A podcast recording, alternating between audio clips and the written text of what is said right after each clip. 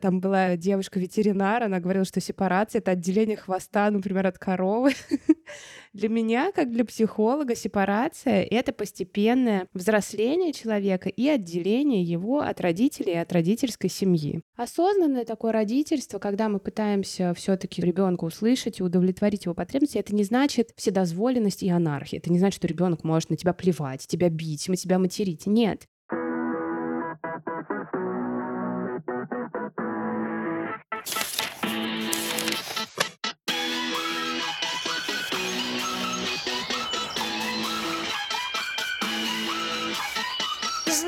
Это свобода. Итак, всем привет! Я Саша, я преподаю программирование детям, создаю свою онлайн-школу программирования, и это подкаст «Образованный неуч», в котором я общаюсь с преподавателями, психологами и просто супер классными родителями, чтобы узнать самые лучшие практики, которые помогут нам учиться и учить еще эффективнее, быстрее и без лишнего стресса. Сегодня у меня в гостях Женя Донова, она психотерапевт, блогер и автор двух книг по психологии. Женя, привет! Привет, Саша, спасибо большое, что ты меня пригласил, мне очень приятно. Я не так давно, честно, подписался на Женю, и как раз-таки у нее в этот момент было очень много информации на тему сепарации. Я понял, что я очень хочу побольше узнать для себя эту тему, а также поделиться этой полезной информацией со своими слушателями. И давай начнем. Во-первых, расскажи, что это вообще такое для тех, кто вообще впервые сталкивается с этим словом сепарация. Это очень смешно. Мы тут э, на днях встречались в Москве с моими подписчиками и обсуждали слово сепарация, что каждый видит в нем что-то свое. Для кого-то сепарация — это сепарация молока. Для кого-то там была девушка-ветеринар, она говорила, что сепарация — это отделение хвоста, например, от коровы. Для меня, как для психолога, сепарация — это постепенное взросление человека и отделение его от родителей и от родительской семьи. Это абсолютно закономерный, естественный процесс взросления, через который проходим мы все в той или иной степени, но, к сожалению, не всегда его адекватно и в адекватные сроки завершаем. Понятно. То есть это в норме такая психологический процесс, который помогает человеку отделиться от родителей не то чтобы помогает, просто отделение от родителей, от родительской семьи — это то, к чему в целом стремится любой человек, и это абсолютно такая эволюционная для нас важная вещь. Для чего мы, по сути, рожаем и растим детей? Для того, чтобы они выросли и ушли жить свою взрослую жизнь. То есть сепарация — это часть жизни, необходимость, которая есть в жизни любого взрослого человека. Тогда, получается, скажи, в какой момент начинается вот этот процесс сепарации? Примерно с наступлением биологического подросткового возраста или немножко попозже? Я сейчас тебя удивлю, когда скажу, что процесс сепарации начинается еще во время беременности, когда мама и ребенок перестают быть единым целым. То есть, ну, как бы печально это ни звучало, да, это будет довольно печальный пример, но тем не менее, если что-то случается с ребенком в утробе матери, это не значит, что и с мамой обязательно должно случиться случится то же самое. Мы уже два отдельных организма, которые, безусловно, очень взаимосвязаны и очень много функций отделим, но тем не менее все-таки мы уже что-то отдельное, да, это отдельный организм, который помещен к маме в живот. Вот, и дальше на протяжении всего взросления сепарация происходит во время возрастных кризисов, во время взросления ребенка, и в норме завершается этот процесс примерно к 20-25 годам. Понятно, что в 18 лет человек уже абсолютно взрослый, он взрослый с юридической точки зрения, он взрослый с физиологической точки зрения. Но,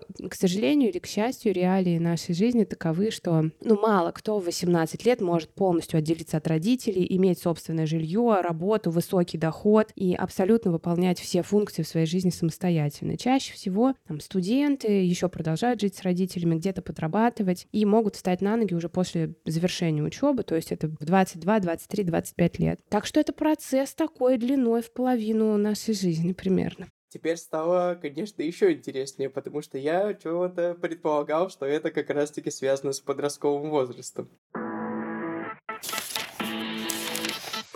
Хорошо, тогда скажи, какие есть стадии, может быть, даже есть какие-то научные обоснованные стадии, как их в норме должен проходить ребенок и как помочь в этом процессе ему, чтобы он легче через все прошел и быстрее. Ну, в науке психологии мы рассматриваем сепарацию в четырех разных плоскостях. Первая плоскость это функциональная плоскость. То есть, когда ребенок постепенно учится все функции взрослого выполнять самостоятельно без помощи родителей. И если мы берем совсем маленького ребенка, ну, допустим, трехлетнего, абсолютно понятно, что он не может сам себя накормить, он не может заработать себе на жизнь, он не может чаще всего одеться самостоятельно, да, то если мы говорим о 18-летнем человеке, там, о 17-летнем подростке, то там уже человек самостоятельно может большинство функций в своей жизни выполнять. Вот процесс функциональной сепарации идет за счет обучения вот этим вот функциям. Вторая плоскость — это конфликтная сепарация. Это когда мы учимся конфликтовать с родителями и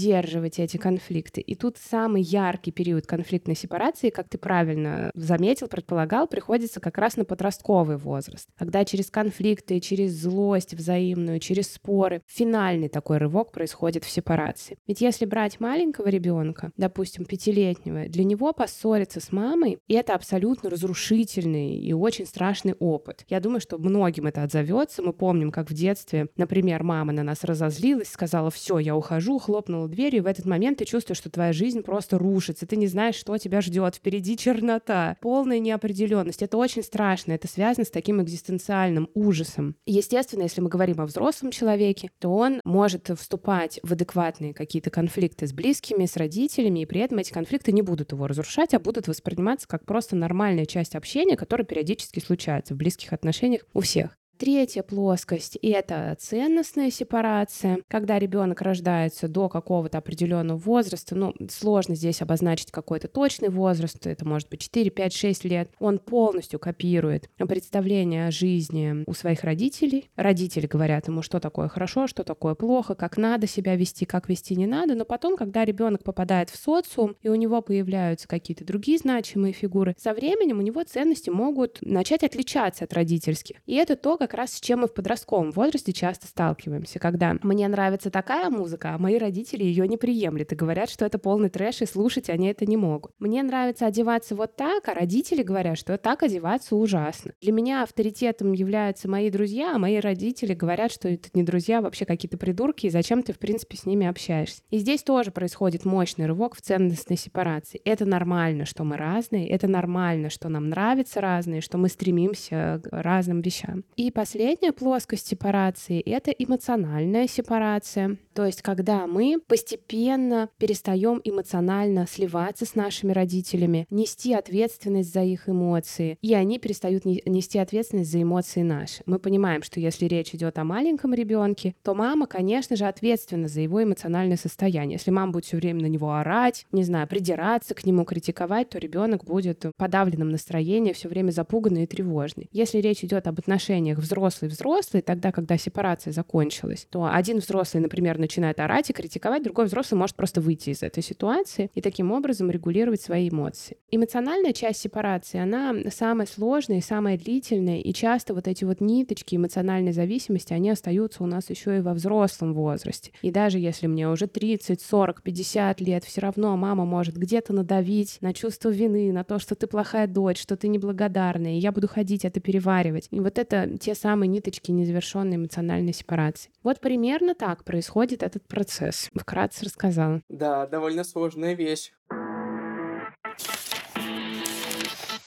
Хорошо, давай теперь поподробнее о каждой ступени немножко поговорим. Вот функциональная сепарация получается, например, если ты учишь ребенка готовить еду, это уже помогает ему как раз-таки проходить через эту функциональную сепарацию. Это получается самый простой шаг из тех, которые вообще есть. Ну, простой, с одной стороны, с другой стороны, совсем непростой. Потому что родители, во-первых, часто тормозят сами функциональную сепарацию, потому что боятся отдавать ответственность ребенку, боятся давать ему ту самую самостоятельность. Говорят, что я лучше сделаю сама, у тебя никогда ничего не получается, у тебя руки растут из одного места, давай лучше я сама приготовлю, я все сделаю, я уберусь, ты вечно убираешься не так. И таким образом мы получаем, не знаю, подростка, 15-летнего человека, который, в общем-то, абсолютно уже по факту взрослый человек, но при этом у которого нету навыка, не знаю, уборки или выполнения каких-то бытовых дел, потому что за него все всегда делали родители. Поэтому здесь такие гиперопекающие родители будут, конечно, функциональную сепарацию тормозить. И дальше то, что касается уже более старшего возраста, если мы говорим про взрослых, то здесь родители тоже часто тормозят функциональную сепарацию, когда сильно вмешиваются в жизнь своих взрослых детей и навязчиво предлагают свою помощь. Давай я буду сидеть с твоим ребенком абсолютно бесплатно. Зачем тебе эти няни, незнакомые тетки, платить им деньги? Давай лучше я к тебе буду приходить и твоих детей воспитывать. И это звучит как очень хорошее предложение. Действительно, бесплатная няня, которая приходит тогда, когда тебе удобно, это звучит здорово. Но здесь часто такие вещи являются пространством для манипуляции, для давления, для того, что нарушаются границы, и у ребенка, которого воспитывают, например, одновременно мама, папа и бабушка, вообще съезжают все ориентиры, непонятно, кто из них из всех взрослым. То же самое касается, например, жилплощади. Родители часто искренне от души желают добра своим детям и предлагают им бесплатное жилье. Вот, вы только поженились, зачем вам эта ипотека? Лучше живите у нас, у нас свободная комната, прекрасный район, замечательная квартира. Вот, пожалуйста. Хотя по-хорошему молодая семья уже готова взять на себя функции, обеспечить себя жилплощадью самостоятельно, да, где-то там снять комнату или квартиру или взять ипотеку. Но родители немножко здесь притормаживают, пытаются создать более комфортные условия, и в итоге, казалось бы, уже надо было бы отделиться от родителей и самостоятельно все функции нести в своей жизни. А этот процесс может тормозиться. Окей, все интереснее, интереснее, мне нравится эта тема. А скажи, есть ли какие-то рекомендации, какими вот навыками он должен овладеть к какому-то возрасту? Ну, например, там готовить к 14 годам, одеваться самостоятельно 2-3 года. Есть возрастные нормативы, это больше к детской возрастной психологии, да, мы понимаем, что ребенок там в идеале где-то в год-два он должен сам держать ложку и должен сам есть, пусть это будет не очень аккуратно, но должен сам питаться. То есть э, ситуация, в которой, например, пятилетнего ребенка кормят с ложечки, вот бабушка рядом сидит, да, вот это вот прям наглядный пример, как тормозится функциональная сепарация. Что ребенок, начиная с двух, с трех лет, может сам под присмотром взрослого, но может сам себя помыть, в душе, что ребенок может уже в 3-4 года самостоятельно чистить зубы и другие такие вещи, да, если мы говорим про подрастающего маленького ребенка. По поводу того, что там э, готовить и так далее, конечно же, абсолютно уже подросток в состоянии выполнять все эти функции. Он может сам оплатить коммуналку, может сам приготовить еду, может сам сходить в магазин, что-то купить. То есть на бытовом уровне, и этому даже не нужно учить. Для этого достаточно иметь две руки, интернет, и просто, чтобы тебе разрешили это делать, да, предоставили такую возможность попрактиковать эту самостоятельность и выдержали то, что ты можешь это делать, ну, не идеально. Там где-то ты, у тебя не получится шарлотка, где-то ты забудешь что-то купить, а где-то ты не очень хорошо помоешь полы. Вот. А то, что касается функций полностью взрослых людей, это обеспечение э, себя финансово, это обеспечение себя жилплощадью, это умение воспитывать своих детей без какой-то внешней помощи, то здесь мы уже говорим про возраст там 18-20 плюс. Смотри, а может ли быть, наоборот, знаешь, это перебор самостоятельности? Например, вот скажу на личном как раз-таки опыте, в подростковом возрасте, даже раннем подростковом, лет 12, мне прям приходилось там готовить еду на всю семью, там ходить, оплачивать, да, вот эту всю коммуналку. В какой-то момент я понял, что это слишком много уже в моей жизни. Я, конечно, рад, что я этому всему научился, и 18 лет у меня не было никаких проблем ни с чем, но вот сейчас, ретроспективно смотря на это все, я такой, мне поменьше тогда чутка самостоятельности, я был бы, наверное, более довольный в тот момент, более расслабленный. Да, абсолютно, конечно, да, я согласна. С этим можно переборщить. Во всем важна золотая середина. Можно вывалить на ребенка такое количество ответственности, которое он абсолютно не готов по своему возрасту. Вообще дети там, должны взрослеть в соответствии желательно со своим биологическим возрастом. И ненормально, если ребенок в 5 лет сам ходит э, в детский сад, сам готовит себе еду и сам еще убирает за родителями. Точно так же, как и ненормально нормально, что в 35 лет взрослый мужчина живет с мамой, и мама ему готовит, стирает, гладит и убирает. Поэтому, да, во всем важна золотая середина. Можно и перегнуть палку с этой ответственностью, вывалить на ребенка слишком много. Это тоже может его травмировать и тоже может тормозить сепарацию. Теперь давай перейдем к конфликтной сепарации. Выглядит как самая жесткая часть этого всего, когда родителям нужно больше всего терпения, и, наверное, это самое сложное в эмоциональном плане, потому что тут приходится сдерживать себя и много смотреть. Вот как к этому моменту подготовиться, чтобы пройти этот процесс наиболее мягко для всех сторон этого конфликта? Ну, здесь важно проработать свои убеждения по поводу конфликтов. Ведь очень много людей живет с убеждением, что конфликтовать это вообще плохо и делать это нельзя. И нужно максимально стараться конфликтов избегать, что злиться это очень плохо, что злятся злые люди, злятся плохие люди. Это набор таких дисфункциональных убеждений, которые будут невероятно мешать не только в сепарационном процессе, но и вообще в жизни. На самом деле, что мы имеем здесь? Конфликты — это нормальная часть общения. Конфликты — это когда сталкиваются интересы двух двух сторон. Ну, невозможно вырастить человека и при этом ни разу с ним нигде не столкнуться интересами. Понятно, что будут и границы нарушаться, намеренно и ненамеренно. И где-то будут и интересы ущемляться, и где-то будут разногласия, где-то будут споры. К этому надо относиться спокойно. Это норма, это часть жизни и часть воспитания. Абсолютно нормально. Родители здесь очень часто фокусируют свое внимание на форме. То есть, если ребенок что-то резкое сказал, какой-то был неприятный тон, если он повысил голос, как будто бы это намного важнее, чем то, что ребенок говорит. Хотя в таких вот подростковых конфликтах очень часто дети просто не очень умело, но выражают свои потребности. Да, я прошу, чтобы ты меня уважал, я прошу, чтобы ты там не вламывался ко мне в комнату, например, без разрешения. Я прошу, чтобы ты уважал моих друзей, мои интересы. И эти потребности абсолютно нормальные, они абсолютно здоровые. Но вот за ширмой не очень корректно выраженных эмоций часто эти потребности теряются, и родители могут наказать ребенка за то, что вот ты там на меня кричишь, ты на меня повысил голос, ты со мной разговариваешь как со своей подружкой, а я твоя мама, нет никакого уважения. И здесь конфликт уходит в совершенно непродуктивную сторону, хотя на самом деле из такого конфликта можно много что вынести, да, можно ребенку обучить, что там, если тебе что-то не нравится, то выражай это, пожалуйста, так-то и так-то, и тогда это будет более продуктивно, но при этом услышать и что стоит за этими требованиями ребенка. Поэтому в конфликтной сепарации я бы начинала с осознания и работы с убеждениями, которые у вас связаны с конфликтами, со злостью и с эмоциями. Это все абсолютно нормальная часть жизни, не стоит этого бояться и не стоит этого ни в коем случае избегать. Теперь как раз-таки интересный момент про ценностную сепарацию. Понятно, что вообще вот эта тема поколения, о том, что у одного поколения одни ценности, у другого другие, это там вечная тема, много где обсуждается. Ну и получается, она так или иначе связана с конфликтной темой. Как вот выдержать вот этот момент, что реально иногда кажется, что даже мне самому, когда я работаю с детьми, мне иногда кажется, что они смотрят полнейшую фигню, вот абсолютно. И вот прям хочется в это идти такой, да что ты за фигню смотришь? Вот как в этот момент, что сделать, чтобы направить как-то по более умному, логичному, полезному пути, но не в настолько резкой манере. Есть же желание все-таки принести пользу, но вот как его воплотить в реально полезное действие? Это прям история про моего сына и про Майнкрафт.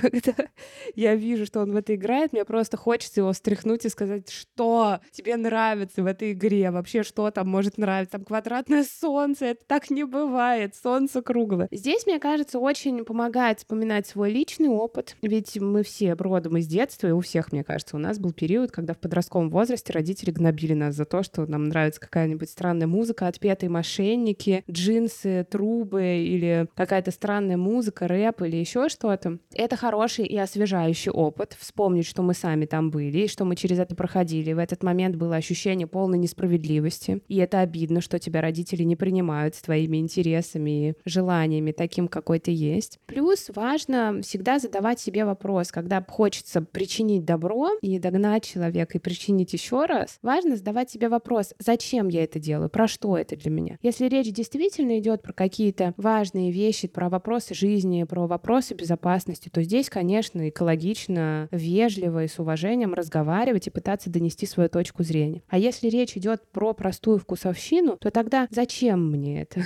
Скорее всего, если я об этом задумаюсь, пойму, что не зачем. Мне просто хочется высказаться, и другой человек совершенно не обязан это слушать. Про обращение к своему опыту, это правда классный совет, потому что я себя очень часто на этом и славливаю. То есть я когда работал в семье тьютером, я видел, что дети смотрят Влада А4, Мистера Биста или еще что-нибудь вот такое на Ютубе. Вот первая реальная мысль, господи, что за хрень вы смотрите? Но потом я вспоминаю, я, слава богу, не настолько старый и сам недавно это все смотрел, как мне говорили про мультики, то же самое, которые я смотрел только по телевизору, как мне было обидно, и я в этот момент, наоборот, так прохожу мимо и такой, все хорошо, все хорошо. Дальше они сделают правильный выбор, ну или неправильный, жизнь их собственная, сами решат, что смотреть уже дальше. Да мы все там были, конечно. Вот эти мультики тоже большой вопрос. Сейчас ругают современные мультики, что они жестокие, что они страшные и так далее. Но я вспоминаю, на каких мультиках росли мы. Этот ежик в тумане, это просто какой-то депрессивный эпизод может вызвать просмотр такого мультика. Поэтому здесь все очень относительно и важно, да, себе напоминать о том, что это простая элементарная вкусовщина, и моему ребенку не должно нравиться все, что нравится мне. Да, по причинять добро, все-таки, если на меня слишком наливает вот это желание желание причинять добро, то я на самом деле просто подсаживаюсь вместе с ребенком, смотрю, что он до этого смотрел на Ютубе вместе с ним, а потом просто говорю, что а давайте посмотрим, что мне интересно, и подсовываю ему вот этот интересный и более условно полезный контент. И на самом деле временами работает. Потом они начинают смотреть, интересоваться, и я такой, yes!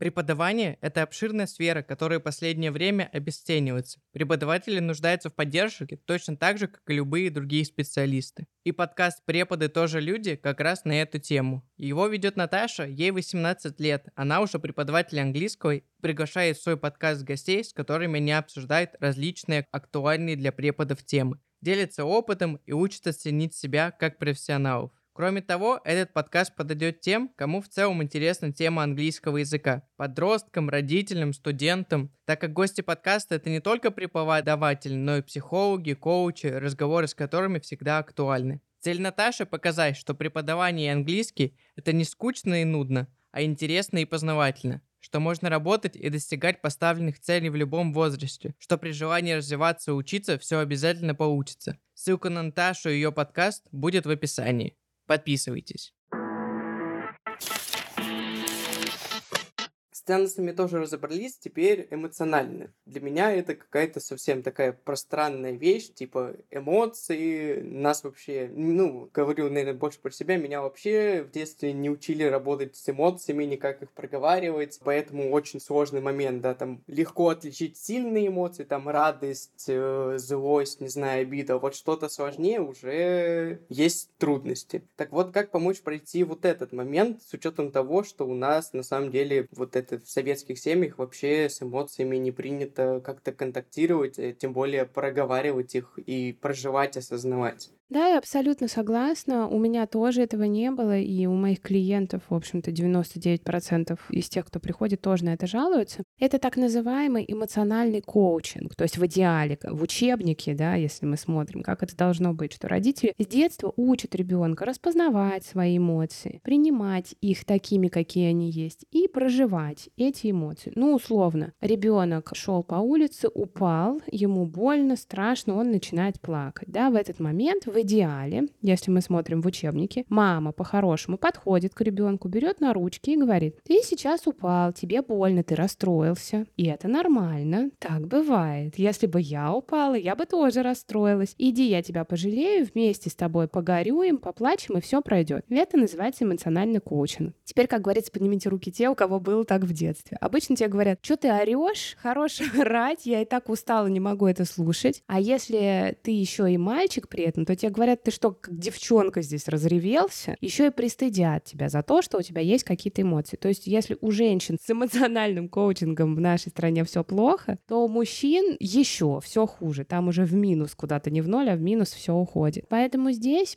если давать совет родителям, то я бы рекомендовала начинать с себя, потому что часто мы требуем от детей, от подростков, от взрослых, от своих детей какой-то эмоциональной зрелости, хотя сами мы для них никогда не являлись примером примером такой зрелости. Я бы рекомендовала учиться разбираться со своими эмоциями, учиться их валидировать, то есть позволять им быть, развивать веру в то, что все эмоции нормальные, они о чем-то нам сигнализируют, и учиться адекватно эти эмоции выражать. Злиться — это не обязательно значит орать, драться и швырять мебель. Злиться — это вполне может быть вариант просто сказать «я сейчас злюсь, меня вот эта вот история разозлилась». И это тоже может быть вариант вполне себе адекватной функциональной злости. Когда ребенок видит перед собой такого эмоционально зрелого взрослого, который в состоянии свои эмоции определять, в состоянии их выдерживать, в состоянии их адекватно каким-то образом выражать, то он учится, потому что дети с нас копируют. И тогда мы можем рассчитывать на то, что в каких-то конфликтных ситуациях ребенок тоже будет свои эмоции выражать значительно адекватнее, чем эмоционально незрелый человек. Ну вот как-то так.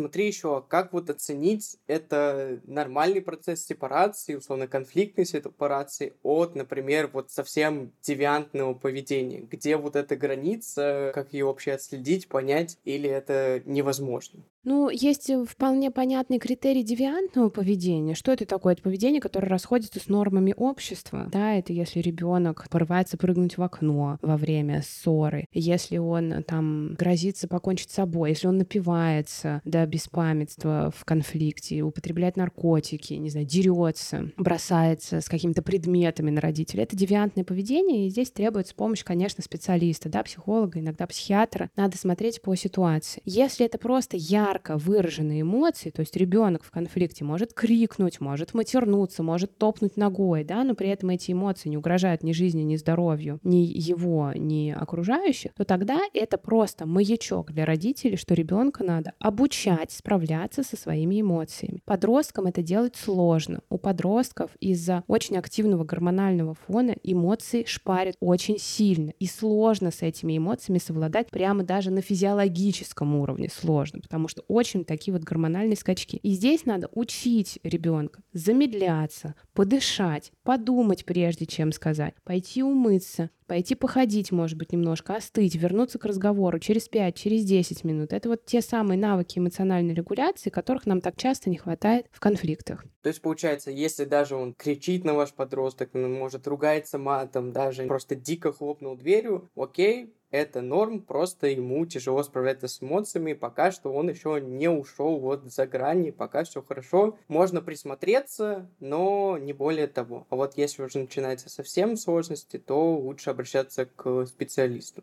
Но здесь формулировка вопроса. Если ребенок кричит и хлопает дверью, это значит, что он нормальный, то есть здесь нет какого-то психического отклонения. Другое дело, что есть понятие границ, и это нормально, что родитель выставляет границы, например, что в конфликте со мной нельзя материться. Да, я это не приемлю, не принимаю. И если граница выставлена адекватно, если это вежливо и понятно объяснено ребенку, то, естественно, в этом месте, если ребенок начинает материться, и не значит, что нужно вести его к психиатру, потому что у него поехала кукушка, да, но это значит, что ребенок там нарушил определенное табу, которое существует в семье. И нормально, что за этим могут последовать какие-то последствия, да, там, да, ну, условно, там, нельзя пользоваться сегодня телефоном, потому что у нас был такой договор, что нельзя материться в разговоре с мамой. Если ты не совладал с эмоциями и материшься, то тогда, там, допустим, сегодня телефоном ты пользоваться не можешь. Или там на этой неделе карманных денег ты не получишь, да. Каждый родитель сам выбирает меры наказания, да. Я за то, чтобы меры были адекватные проступку, проступку, во-первых, и, во-вторых, чтобы они следовали сразу за этим проступком, и, в-третьих, чтобы они были не жестокие, это не физиологическое, не физическое какое-то да, наказание, да, а все-таки какие-то вещи ну, более адекватные. И, следовательно, вот эти условия, они должны быть заранее обговорены, рассказаны ребенку, а не применяться как раз-таки в процессе. Типа, вот он сказал, и ты применил. Конечно, да. Осознанное такое родительство, когда мы пытаемся все-таки ребенка услышать и удовлетворить его потребности, это не значит вседозволенность и анархия. Это не значит, что ребенок может на тебя плевать, тебя бить, мы тебя материть. Нет. Наоборот, здесь всегда будут подразумеваться какие-то разумные, нормальные границы, что родителя нельзя бить, родителя нельзя оскорблять, нельзя материться в присутствии родителей, да, если ты хочешь что-то сказать, если ты хочешь о чем-то попросить, попроси вежливо. Это нормальные границы, и если вы их оговариваете, если ребенок их четко понимает, то это наоборот дает ребенку ощущение стабильности и безопасности. Это наоборот здорово, если в семье есть вот такие границы. Супер. Теперь скажи, есть ли какой-то способ вот оценить, прошел ли твой ребенок этапы сепарации? Ну да, во-первых, есть тесты. Можно прям зайти в интернет, найти шкалу созависимости у Айнхолдов и пройти этот тест, посмотреть, что там у вас по нему. Зависите вы от родителей или не зависите. Во-вторых, есть просто некий там список, чек-лист маркеров человека, который прошел сепарацию. Если прям идти по этапам. Функционально он от родителей не зависит. Он живет отдельно. Он сам зарабатывает. Он сам справляется со своей жизнью. Дальше, конфликтно. Человек умеет адекватно конфликтовать, не боится конфликтов. Эти конфликты его не разрушают, не нарушают ход его жизни. Ценностная сепарация. Человек живет своим умом. Не как родители какой-то ему сценарий заложили в голову. Да? Он сам выбирает, как он хочет жить. Он понимает, чего он хочет.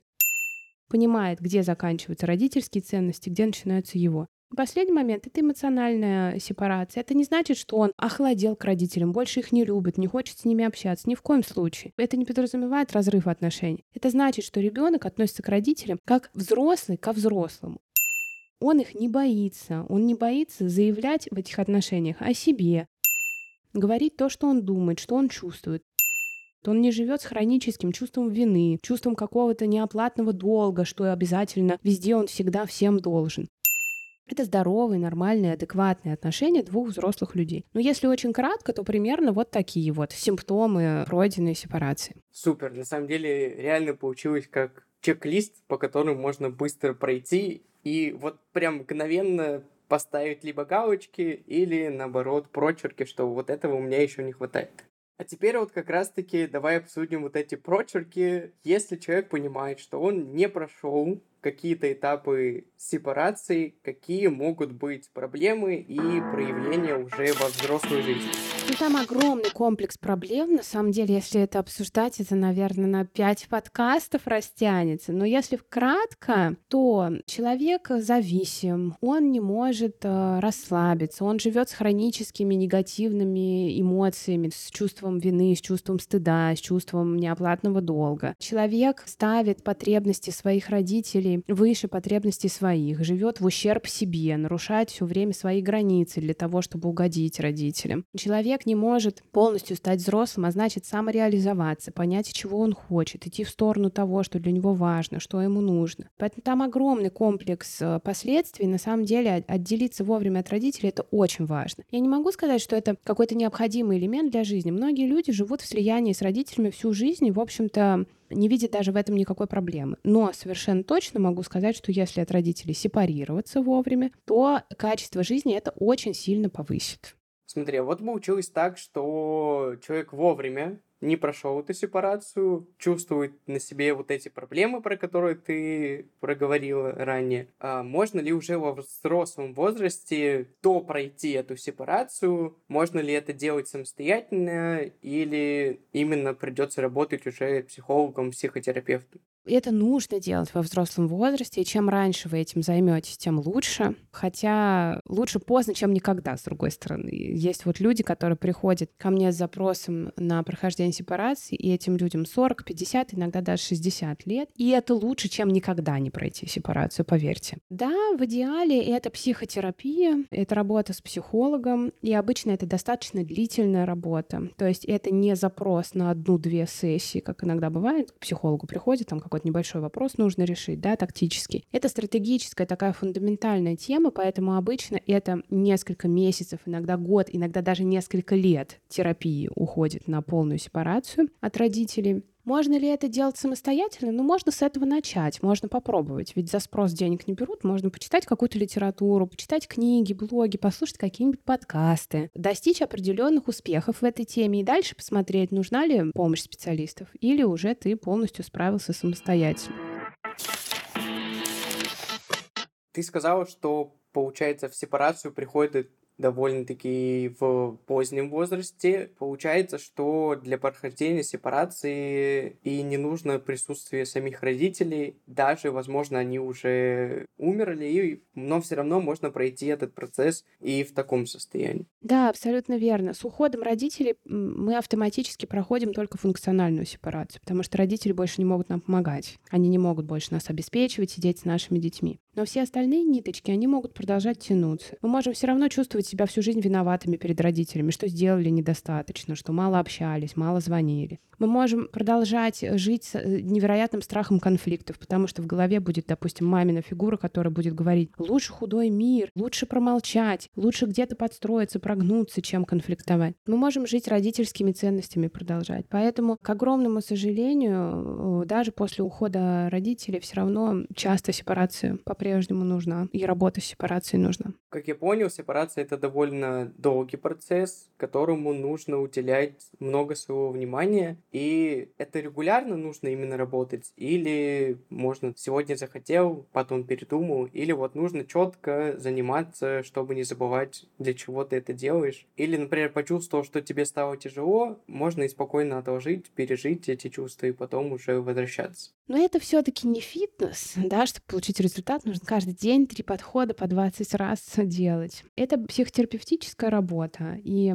не обязательно у нее должен быть какой-то четкий ритм, да. Может быть так, что человек пришел в терапию, какое-то время позанимался, потом приостановил. Нужно какое-то время осознать, переварить, подумать об этом, да, как-то сжиться с этим, чуть-чуть выйти на новый уровень готовности. Потом человек возвращается опять в терапию, опять какие-то вещи прорабатывает, всплывают какие-то обиды родителей, да, какая-то злость всплывает. Опять поработали, стало легче, человек продохнул, вышел на какое-то плато, на какое-то время вышел из терапии. Как правило, это вот такой процесс, да, он такой немножко пунктирный, и бывает местами более интенсивный, бывает очень болезненный, бывает в какие-то моменты отпускает и становится легче, проще проходить через этот процесс. В любом случае, да, этот процесс такой длительный, и у него интенсивность волнообразная. Получается, процесс длительный, сложный, эмоционально сложный. И тогда, чтобы немножко было мотивации или желания это делать, скажи, какие человек получит бонусы после этого всего, после прохождения сепарации. На самом деле бонусов много. Когда человек взрослый, и он сам несет ответственность за свою жизнь, многих вот пугает это слово ответственность. Да? Потому что часто нам в детстве рассказывали, что вот ты сейчас маленький, вот наслаждайся, вот вырастешь, вот тогда будет будет ужасная жизнь, куча ответственности, за коммуналку надо платить, за ипотеку надо платить. Это так тяжело и ужасно. Но на самом деле что такое ответственность? Ответственность — это не только обязанности, это еще и свободы. Когда ты отделился от родителей и стал взрослым, ты можешь жить свою жизнь так, как нравится тебе. Ты можешь пойти работать в ту сферу, которая тебе интересна, и делать то, что тебе нравится. И в голове не будет там кричать папин голос, что это не настоящая работа. Для того, чтобы заниматься настоящей работой, надо обязательно ходить в офис и с 9 до 6 там сидеть. Ты можешь строить те отношения, которые тебе нравятся, с тем, кто нравится тебе, а не твоим родителям. Ты можешь рассчитывать на себя и жить с опорой на себя и знать, что ты совсем справишься. Ты не мучаешься и не тратишь силы и ресурсы на какие-то вот эти дисфункциональные эмоции, типа чувства вины хронического за то, что ты плохая дочь или плохой сын. Вот, поэтому бонусов там очень много. В целом это свобода, это жизнь с опорой на себя, это крепкая самооценка, это уверенность в том, что ты совсем справишься. И это на самом деле очень круто. Но часто людей не сепарированных, которые находятся в слиянии с родителями, очень пугает вот это слово «ответственность». Я не готов к ответственности. Мне хочется, пусть ответственность будет на родителях, а мне хочется просто иметь только свободы. Но, к сожалению, одно без другого не бывает. Бонусы хорошие, но придется и взять на себя как раз-таки вот этот весь груз ответственности, к сожалению, уже на себя. Не получится переложить это на родителей. Хочешь свободу, бери ответственность вместе с этим. Вон она идет в дополнение к этому, ко всему. Да, да. Очень получилось интересно. Мне, правда, было занимательно это все слушать. Много полезной информации. Я, правда, изначально думал, что вот сепарация, она происходит как раз-таки начиная с подросткового возраста, а оказывается, еще находишься в животе у матери, как только появляешься, уже все, сепарация начинается, все, ее не остановить, только нужно помогать ребенку ее проходить. Также я уверен, что эта информация будет полезна для тех родителей, которые слушали этот подкаст, поэтому слушайте, возможно, переслушивайте пару раз. И главное, не забывайте работать над собой, работать над своими эмоциями, чтобы не навредить ребенку и помочь ему пройти этот путь легче и спокойнее.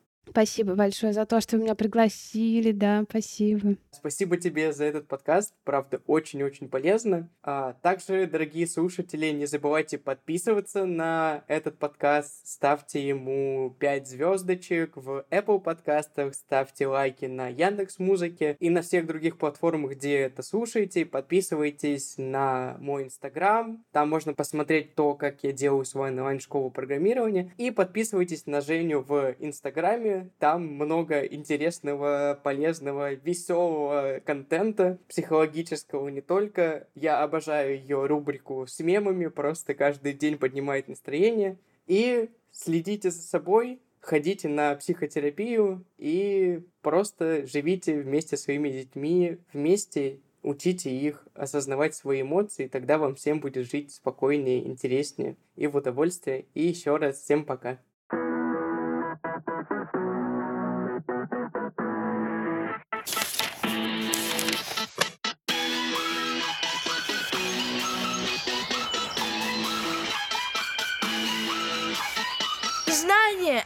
свобода!